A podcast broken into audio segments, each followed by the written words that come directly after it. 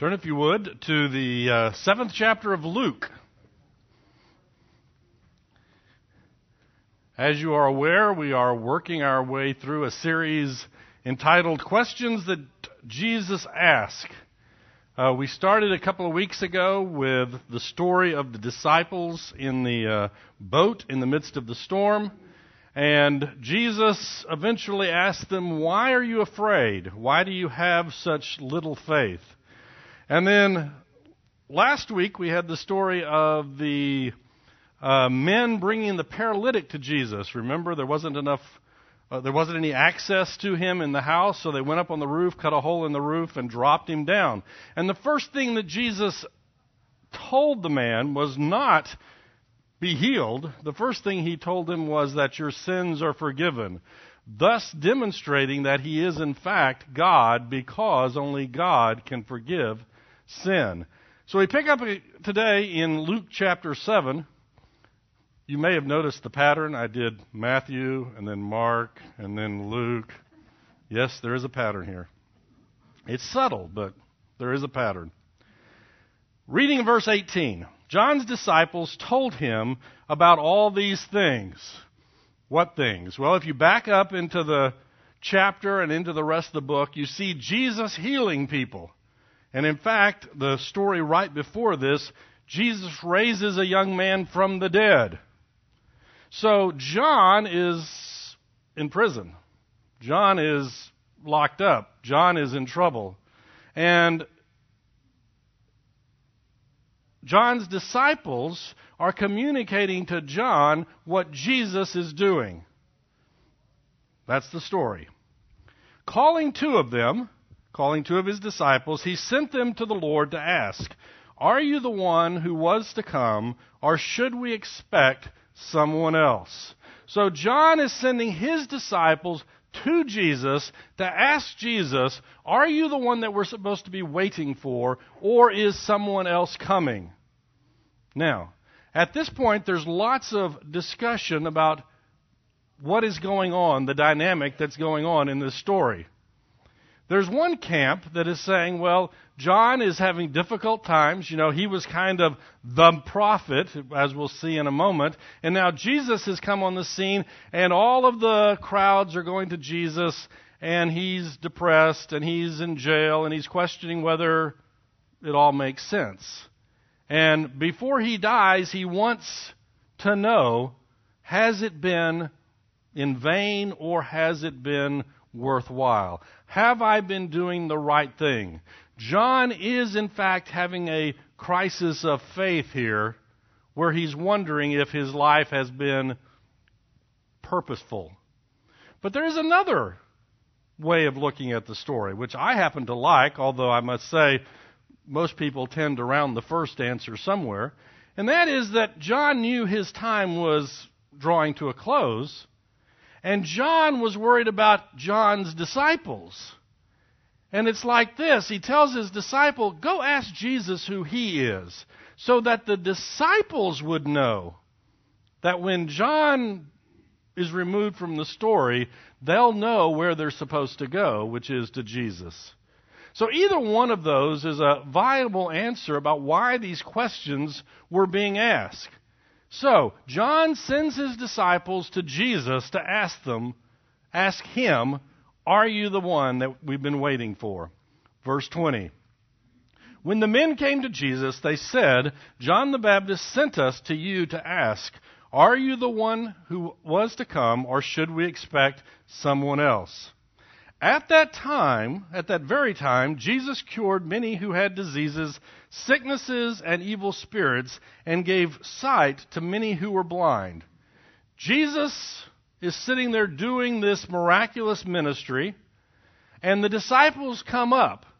And it's like he turns to the disciples and he says, One moment. And he goes over here and he heals a few more people. He gives sight to a few more blind. And he does all of this stuff while the disciples are sitting there. Okay? This could have taken a day. This could have taken an hour. We don't know. The disciples have been watching this occur. So he replied to the messenger. Having done all this, he turns back to the messengers and he says, Go back and report to John what you have seen and heard. The blind receive sight, the lame walk, those who had leprosy are cured, the deaf hear, the dead are raised, and the good news is preached to the poor. Jesus could have had a theological discussion with John's disciples regarding the Messiah, regarding who he was, regarding this, that, and the other, but he didn't do that. All he did was do his miraculous things, and then he turned to the messengers and he said, You know the Old Testament. You know what the Messiah is supposed to do. You know that the Messiah is supposed to cure the sick. The Messiah is supposed to give sight to the blind. The Messiah is supposed to heal leprosy. The Messiah is supposed to teach the gospel, the good news to the poor. And he kind of left it to the disciples. Yeah, he just did those things. Therefore, Jesus is in fact the Messiah. Jesus is in fact the one that John had been preparing the way for. And that was the answer to the messengers. Go back and report to John what you have seen and heard. Verse 23 Blessed is the man who does not fall away on account of me. Huh. Why do you think he threw that in at that point? He just gave them the visual presentation of why he is the Messiah. Well, for one thing, it's prophesied in the Old Testament that they will stumble over. It was prophesied that they would fall, they would stumble over the cornerstone, which was in fact Jesus. What we're going to see in just a moment is the fact that there are those who accept and there are those who reject. We have this belief, we have this mistaken belief that everybody's going to respond, that everybody's going to respond kindly, that everybody's going to respond well. And when they don't, we run away because that's not what we expected. Now, it is true that Jesus was not the Messiah they were expecting. We've discussed this in this class before. The Romans had occupied uh, Israel. Um, the people hated the Romans. The Messiah, according to their beliefs, was going to be the next King David. King David drove the people out of the land. The new Messiah is going to drive the Romans out of the land. He is going to drive them out. He is going to go sit on the throne of David. He is going to restore the kingdom. And man, we are going to be top dog. Now, there's a flip side, though. The Messiah is going to preach the gospel to the poor. He's going to cure the leprosy. He was going to cure the diseases. He's going to give sight to the blind. And somehow they had wrapped all of this together. And you know what? Jesus wasn't doing that. He had no aspirations of driving the Romans out. He had no aspirations of setting up a political kingdom in Jerusalem and ruling the world at this point in time. So the individuals, the Jewish people, look at the picture of the Messiah and they look at Jesus and they go, mm, yes, or they go, mm, no. Some accept, some reject.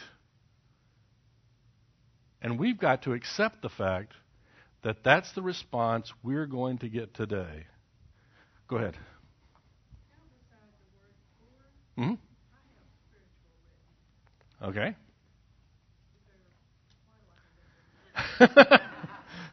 well, one day you were listening to a lesson. If you were going to have a whole lesson on verses uh, 22 and 23, we would discuss the fact that Jesus cured for example, the blind. But we also know, we also know that Jesus used the healing of the blind as a picture of the spiritual blindness of the people. We see that in the book of John where he heals this blind man and he spends a chapter and a half talking about the spiritual implications of healing the blind. So, at one level, he is doing physical miracles. Let's not, we had some discussion about that last week, but he was doing physical miracles. But they were a picture of the spiritual blindness, the spiritual poverty, the spiritual leprosy that was engulfing the people of the time. In um, Matthew's account of the Sermon on the Mount, it says, Blessed are the poor in spirit. In the, is it Luke's account? It says, Blessed are the poor. Now, we're assuming that it's still talking about poverty of spirit. So that's probably why you have it written there. There is a spiritual application to each of these miracles that he's doing. He's doing it for example, the miracle that occurred right before this in the book of Luke was the healing of a dead person. Okay? That's pretty miraculous. But what is more miraculous is that he has taken the spiritually dead, us, and raised us to new life. That's the miraculous thing. Yes, Joy.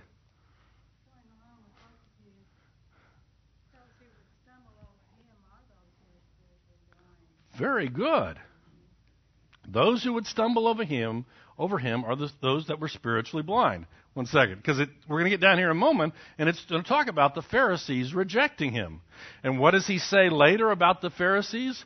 You are blind guides leading blind people, and it's no wonder you're going the wrong way. Yes, go ahead.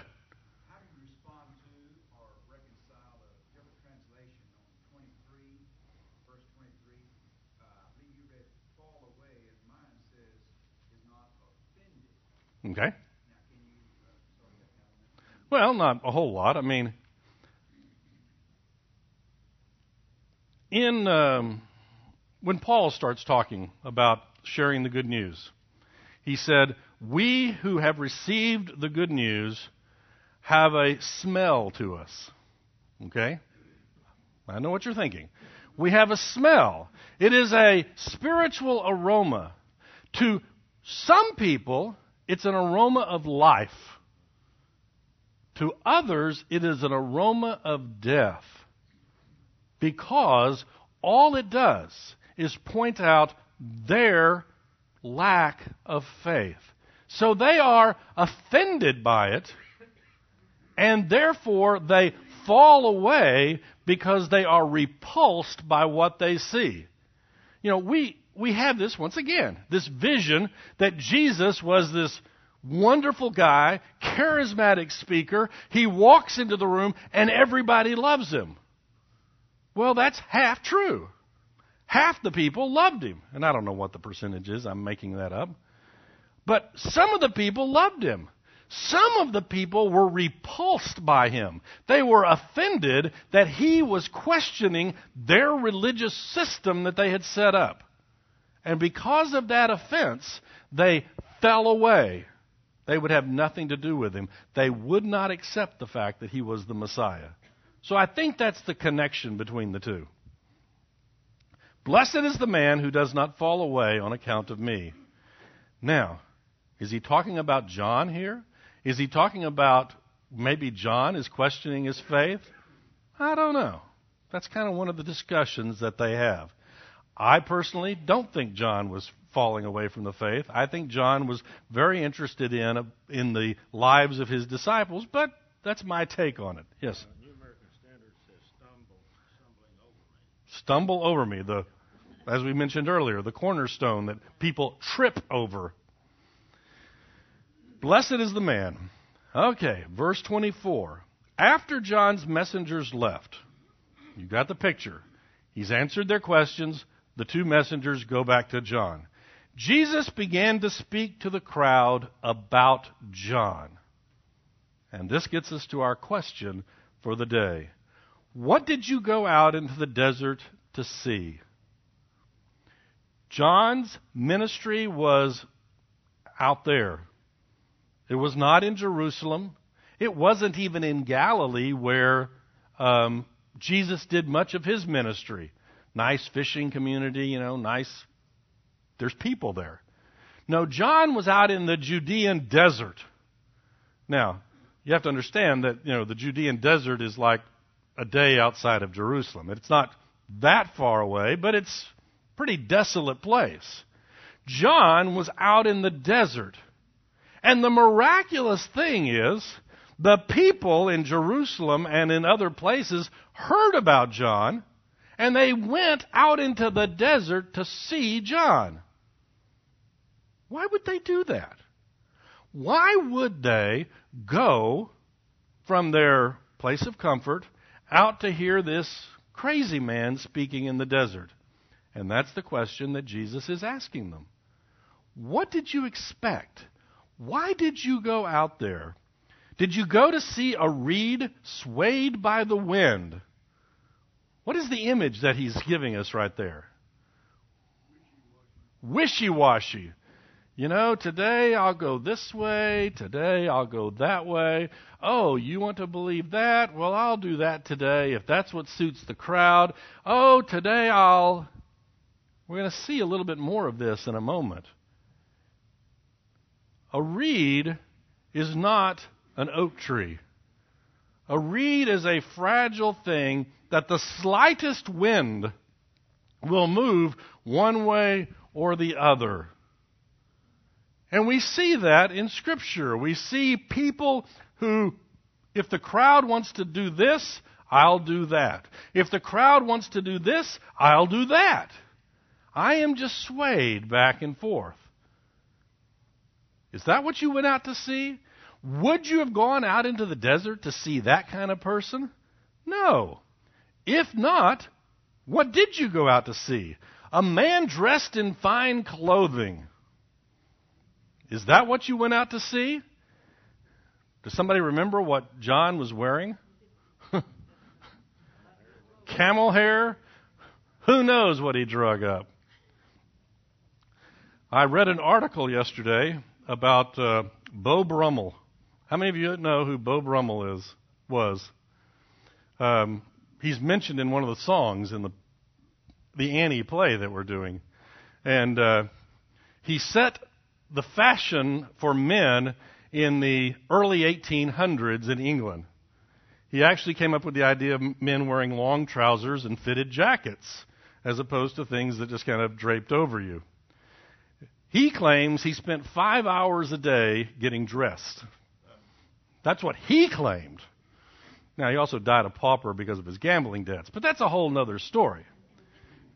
So, do you think Jesus telling the people that you went out into the desert to see a well dressed, finely, I mean, you know, this guy that's living in the lap of luxury? No. A man dressed in fine clothes? No, those who wear expensive clothes and indulge in luxury are in palaces. They're not out in the desert. They're not out there separated away from society. So, you don't have a guy that's being swayed back and forth. You don't have a well dressed guy out there. Why would you go out there? Answer number three. But what did you go out to see? A prophet? Yes, I tell you, and more than a prophet. This is the one about whom it is written I will send my messenger ahead of you who will prepare your way before you. This is a verse out of uh, Malachi chapter 3, verse 1. The idea that the Messiah is coming, but before the Messiah comes, there will be a messenger, a crier going before saying, Here he comes. Whenever a king would go on a journey, there would be those that went ahead to make sure that people were ready.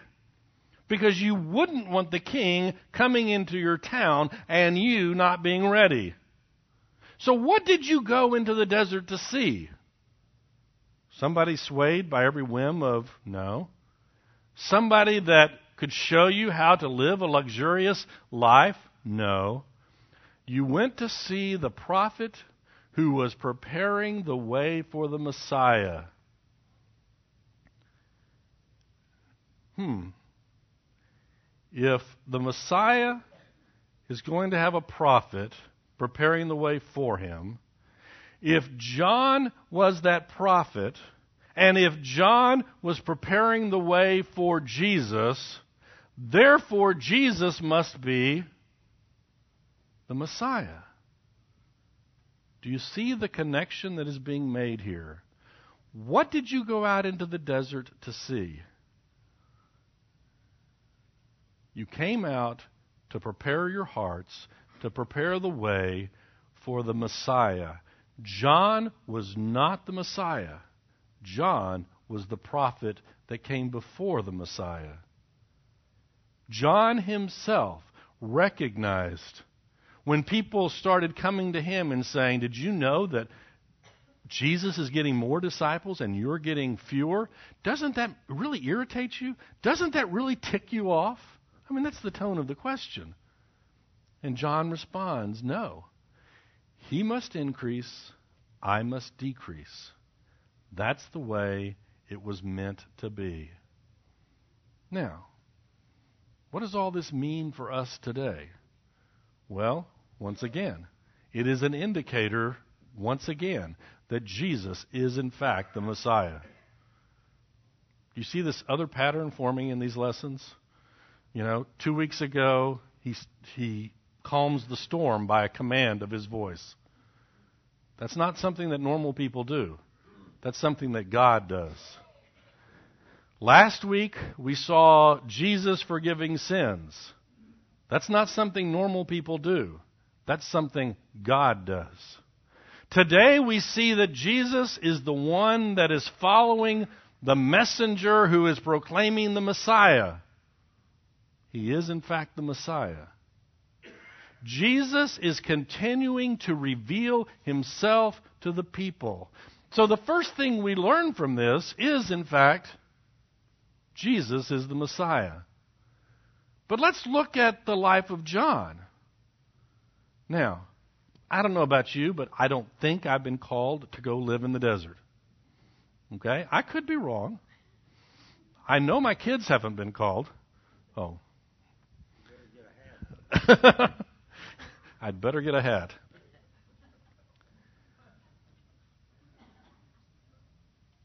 But what have I been called to do? Have I been called to be swayed by every whim of doctrine? There's all kinds of scripture that said, no, don't do that. But isn't that what we do so often? You know, we're so interested in fitting into a particular group of people that we just allow ourselves to be swayed this way and that way. John wasn't interested in popularity contest. He wasn't interested in which way the wind was blowing because he had been called by God to do a particular mission. Did we go to see somebody that was well dressed living in the lap of luxury? Why would you go see somebody that was well dressed and living in the lap of luxury? Because you wanted to know how to be well dressed and live in the lap of luxury. How many people come to Christianity thinking that it's going to be their path to earthly success? In one sense, that's what the Jews wanted in a Messiah the Jews wanted this glorious future where once again the king sits on the throne of David and rules the world. Now, this isn't a condemnation necessary of luxury. It's just a recognition that the pursuit of luxury can blind us to the mission that God has given us. Maybe. And at this point, we could stop and have a whole long discussion about luxury, but we won't do that. What else did you go to see? A prophet. Well, as far as I know, I'm not called to be a prophet. I mean, John was a special guy. He was the prophet. More than just a normal prophet, he was the prophet. He was called to prepare the people to receive the gospel. Wait a minute. We're called to spread the gospel. We're called to share the gospel, to help prepare people's hearts to receive the gospel. Maybe John's not that weird after all. Maybe, in fact, John was doing what God told him to do, and we're interested in being swayed back and forth. We're interested in other things. So, no, we're not John. I'm not a prophet. But we share the ministry that God gave John, that God gave all of the men and women of the Bible who live by faith. We are called to do that which God has told us to do, and to do it with faithfulness and persistence and not be swayed by every whim that comes along. This is the one about whom it is written, I will send my messenger ahead of you, who will prepare your way before you. Verse 28 is an odd verse. Here we go. I tell you, among those born of women, there is no one greater than John. That's a nice verse. I mean, if I were doing my performance appraisal at work and my boss said, among those born of women, there is no one greater than Kyle Scarborough. I'd be impressed. And you know what? If Jesus Christ himself said, there is no one greater than, that would really be impressive. That's a good statement. This is a wonderful thing to say about John. Yet, there's a second half of this verse. The one who is least in the kingdom of God is greater than he. Huh. What in the world does that mean? Does this imply that John is not in the kingdom of God? No, not necessarily. What Jesus is telling us is this. All of us have a physical birth. Anybody in here not have a physical birth? Okay. All of us have had a physical birth. In this world, we rank people, you know, the greatest person, the man of the year, etc. Julianne saw the man of the year a couple of weeks ago. The Time magazine man of the year met him. And um, we, we, we rank people and we say this person's greater and that person's lesser and et cetera, et cetera. And I'm actually one of those strange people. I like I actually collect those lists, you know, of who are the hundred greatest people in history and this. I've got all kinds of lists. That's how that's what we do. Okay? But that's physically born people, which is all of us. God has a different standard. There are those who are physically born, that's all of us, and those that are spiritually reborn. And what he's telling us is if you take this list of those that are spiritually reborn, this entire list fits on top of that other list. Because nothing done in the human arena compares with the miraculous work of the rebirth that brings you into the kingdom of God. It is a comparison not between John and other people, it's a comparison between those who are spiritually born and those who are physically born. We are all physically born. We all ought to be spiritually reborn. The least in the kingdom of God is greater than the greatest man, woman, or child that ever lived in the eyes of God.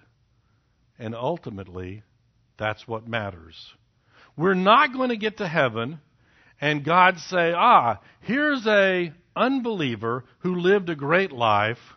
We'll put him in the pecking order above this believer who really didn't do much in the eyes of the world." No. What we're going to do is God is going to say, These are my children, and they are greater than the greatest of this world. That's the comparison that Jesus is setting up in this verse. I tell you, among those born of women, there is no one greater than John. Yet the one who is least in the kingdom of God is greater than he. If we had another two hours, we would have a long discussion about the kingdom of God. We won't have that at this point. Hopefully, in one of these lessons, we'll bring that up and have a longer discussion of it. Now, verse 29, a parenthetical statement. All the people, even the tax collectors, I like that, even the members of the IRS. I just showed you how bad it is. Oh, all the people, when they heard Jesus' words, acknowledged that God's ways were right because they had been baptized by John. Okay? Right here, we're going to see a division of the people. There were a group of those who had been baptized by John. Obviously, they were now following Jesus. And they liked the idea, you know, they liked what Jesus was saying here about John. They accepted it. They accepted the fact that, what does it say? God's ways way was right. A parenthetical statement to a parenthetical statement. Without faith, it is impossible to please God, because those who come to Him must believe that He exists and that He is a rewarder of those who diligently seek after Him. A rewarder of those who do what He instructs us to do. A rewarder of those who think God's ways are right. At some point in our life, as a believer, we need to acknowledge the fact that God knows what He's doing. How many situations do we get into and we go, you know, God may be right, but He might not be, and how do I know? And let me think about this, and let me go ask my friend, and let's go ask this person and that person and the other person, and try to determine whether God rises up and meets the challenge. Why can't we just accept the fact that God, God's way is right? End of story. Now, I'm not denying the fact that sometimes we have trouble understanding, sometimes we need help explaining the path, but that's different than trying to prove or justify God's way or God's not way, which is what so often we do. We stand in judgment of God and His way, and we're willing to follow God's way if it measures up to our standards of right and wrong. What arrogance on our part to take the God of the universe and judge His way by our feeble understanding. That's kind of an aside. But the Pharisees and the experts in the law rejected God's purpose for themselves because they were not baptized by John. They rejected God's purpose for themselves. We could have a great lesson on that one little sentence. How many people how many individuals, how many times have we rejected God's purpose for our own life? You go, wait a minute, I don't know God's purpose for my life. Well, that could be true, but it's probably not. We have the scripture that tells us God's purpose for our life. We've probably had this discussion in here before, but you know, there used to be lots of, there still are, there's lots of books about you know, how to find God's will for your life. Because when people talk about finding God's will for their life, what they're usually thinking about is I've got this particular question and I want it answered. What job do I take? What college do I take? Who do I marry? There's these very specific questions, and I want a specific answer to a specific question. But what we see in the scripture are these guidelines about how to live your life. They're not specific questions, answers to specific questions. So we kind of ignore them. My question is if I'm going to ignore all of this stuff about how we're supposed to live our life, why in the world would I expect God to answer my specific question? It's like, God, I'm going to ignore everything you say until I have a particular question that I want you to answer. And then God, snap to it. Come answer my question. And God says, go work on that stuff over there.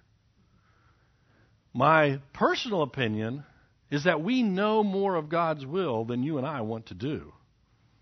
It isn't that God's will for our lives is hidden, it's that we've chosen not to do it. Now, we still have the hard questions. We still have the hard questions about what job do I take, who do I marry, etc., etc. But we need to look at those questions in the context of a life lived within the will of God. And that's kind of odd to us at times. The Pharisees and the experts of the law rejected God's purpose for themselves. They had rejected John, and now they were rejecting Jesus. Now, in one sense, it's easy to understand why they re- rejected John. What did John do to them when they showed up? You brood of vipers, get the out of town. I mean, why are you here? You're not interested in any of this. So you kind of understand there wasn't a lot of love between the two of them. Yes, Jim. What impact do you think that John's message and his baptism had on those people that came out to hear him preach and, and did indeed repent and were baptized? If we accept the fact that John was the messenger preparing the way for Jesus, then what we see are those who responded positively to John, those who were baptized by John, were those whose hearts were now prepared to receive the Messiah. And those who rejected John, those who refused to be baptized by John, were those whose hearts were hardened and they rejected the Messiah. So if it's anything, it's like, you know, the canary in the mine that tells you good or bad. Things are going good or things are going poorly. John is the spokesman. And those who throw eggs at the spokesman are probably going to throw eggs and rocks and other big things at the Messiah that is to come. I do not know and this may be your question, I do not know. John's baptism did not save the people, it was a preparation. We see uh, the rite of baptism taking place in a lot of different contexts, but we do know that later, Paul will talk about those being baptized by John versus those being baptized by the Holy Spirit. So we know there was something more to come. But to me, it is a recognition and a preparation of the heart to receive the Messiah. Did it have anything to do with uh, one group recognizing that they had sin and one group not recognizing that they had sin? Oh, yes. His comment was is it regarding the fact that one group recognizes that they're sinners and one group obviously. I mean, what was John's message? Repent, for the kingdom of God is coming. How do you prepare yourself for the Messiah? You repent. The Pharisees, they were the top dogs. They had made this list, this way of living a religious life, and they were at the top of the list. by golly, there ain't nobody better than us. And they had no repentance.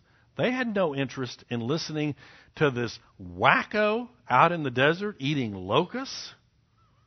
I mean, let's face it. Joy, you had a comment? This tells us, these two verses, why Jesus was baptized. It was to acknowledge the justice of God in allowing one person to be the lamb Mm-hmm. instead of all these sacrifices. Yep. It was justice. And when we're baptized, we are acknowledging God's justice, which has been an issue from the beginning. It's an acknowledgement of God's justice. The fact that I have a need to repent. The fact that I've done something wrong. The fact that I have fallen short of the glory of God. Back to last week's lesson. The paralytic is brought to Jesus. Why? He was brought to Jesus to be healed. What did Jesus do? He forgave him of his sin because Jesus knew what that individual really needed. More than that individual knew what he needed. He needed forgiveness of his sin. Let's keep going. Jesus asked another question To what then can I compare the people of this generation? What are they like? My observation the generation that Jesus lived in is a whole lot like the generation we live in, which is a whole lot like every generation that's ever existed. What are they like? They are like children sitting in the marketplace. These children are in the marketplace and they're playing a game. Okay? Here's the game. They're calling out to each other, We played the flute for you and you did not dance. We sang a dirge and you did not cry. Huh, what does that mean? We told you the emotion, the actions you were supposed to do, and you know what? You didn't do what we wanted. We told you the part we wanted you to play, and you didn't do it. Why not? For John the Baptist came neither eating bread nor drinking wine, and you said he has a demon. Let's face it. The guy is living out in the desert eating locusts, wearing camel hair. The guy's a wacko. He must be demon possessed. Right? Isn't that what all sensible people would say? Of course. The Son of Man came eating and drinking, and you said, Here is a glutton and a drunkard, a friend of tax collectors and sinners. Jesus liked going to parties. Okay? He did his first miracle at a wedding celebration. I'm sorry for the Baptist in the room. I am a Baptist, okay? But he really did turn the water into wine. I'm sorry. It was a party. He would go to sinners' house for dinner. Repeatedly. We have stories of the Pharisees sitting over in the corner and going, Do you know whose house you're in?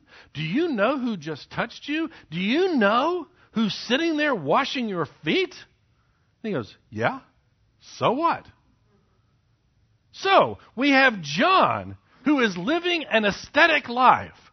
I mean, if you want to live a disciplined life, if you want to show that you are more, John's it. And the people rejected him. Jesus celebrated with the people. And guess what? They rejected him too. What is the point of this? If people are going to reject Jesus, it doesn't matter what they do, what you do. If they rejected Jesus and they're going to reject you, they're going to do it, irregardless of what you do. Back up to the reed swaying in the wind. The world wants us to respond to whatever the current political, moral, whatever dimension thing that they're doing. If the world says today we're all part of the new age, then we're all part of the new age. If the world says this is morally correct, this is morally correct. If the world says, why can't, whatever it is, the world names the tune and the world is going to get upset that we don't follow along. Unfortunately, oftentimes we just follow along. As somebody said, the church has this bad habit of not only do we follow the world, we're about four or five years behind the world, so we just look silly. We're not even keeping up. I mean, if you're going to be swayed by the wind, at least keep up with the wind, right? We are swayed back and forth. We change our message, we change our actions to fit the day. What is it that is supposed to be determining our actions? What is it that's supposed to be determining our message? The Scripture. The Scripture is what is supposed to be guiding our lives. Sometimes the world will think, oh, that's okay. And sometimes the world will think, that's stupid. They'll think, that's wicked. That's, that's, that's, that's. And we go, okay, we're doing what God has called us to do.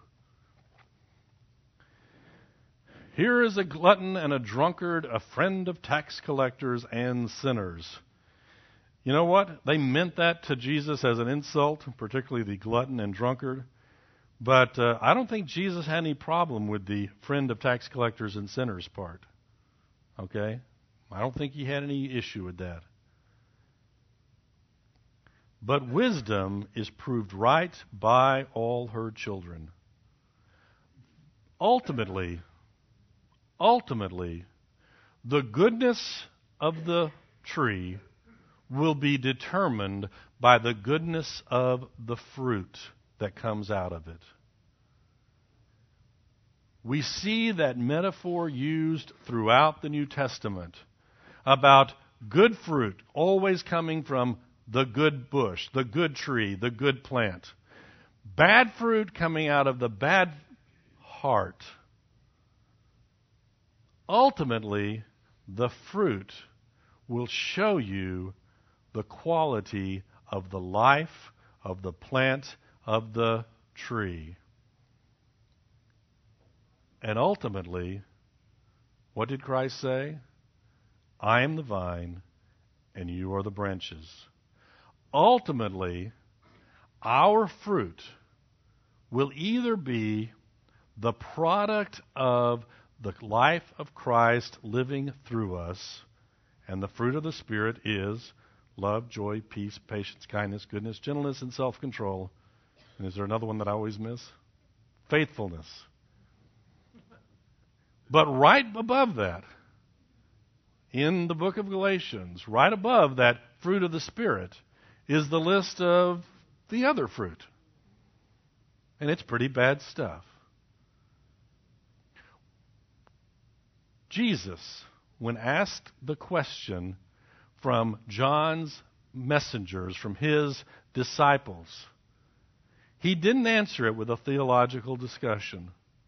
He answered it by saying, Messengers, one second. And he did his thing. He showed them the fruit of his ministry. And he said, Messengers, there's the fruit. Go back and tell John. The world wants us to sway back and forth with every whim of doctrine and lifestyle. But ultimately, our character is going to be shown by the fruit in our lives. Wisdom is proved right by all her children. Let's close in prayer. Dear Heavenly Father, thank you for your word. Thank you that Christ is indeed the Messiah. And I pray, Lord, that we would acknowledge that in our lives every day. For it's in Jesus' name we pray. Amen.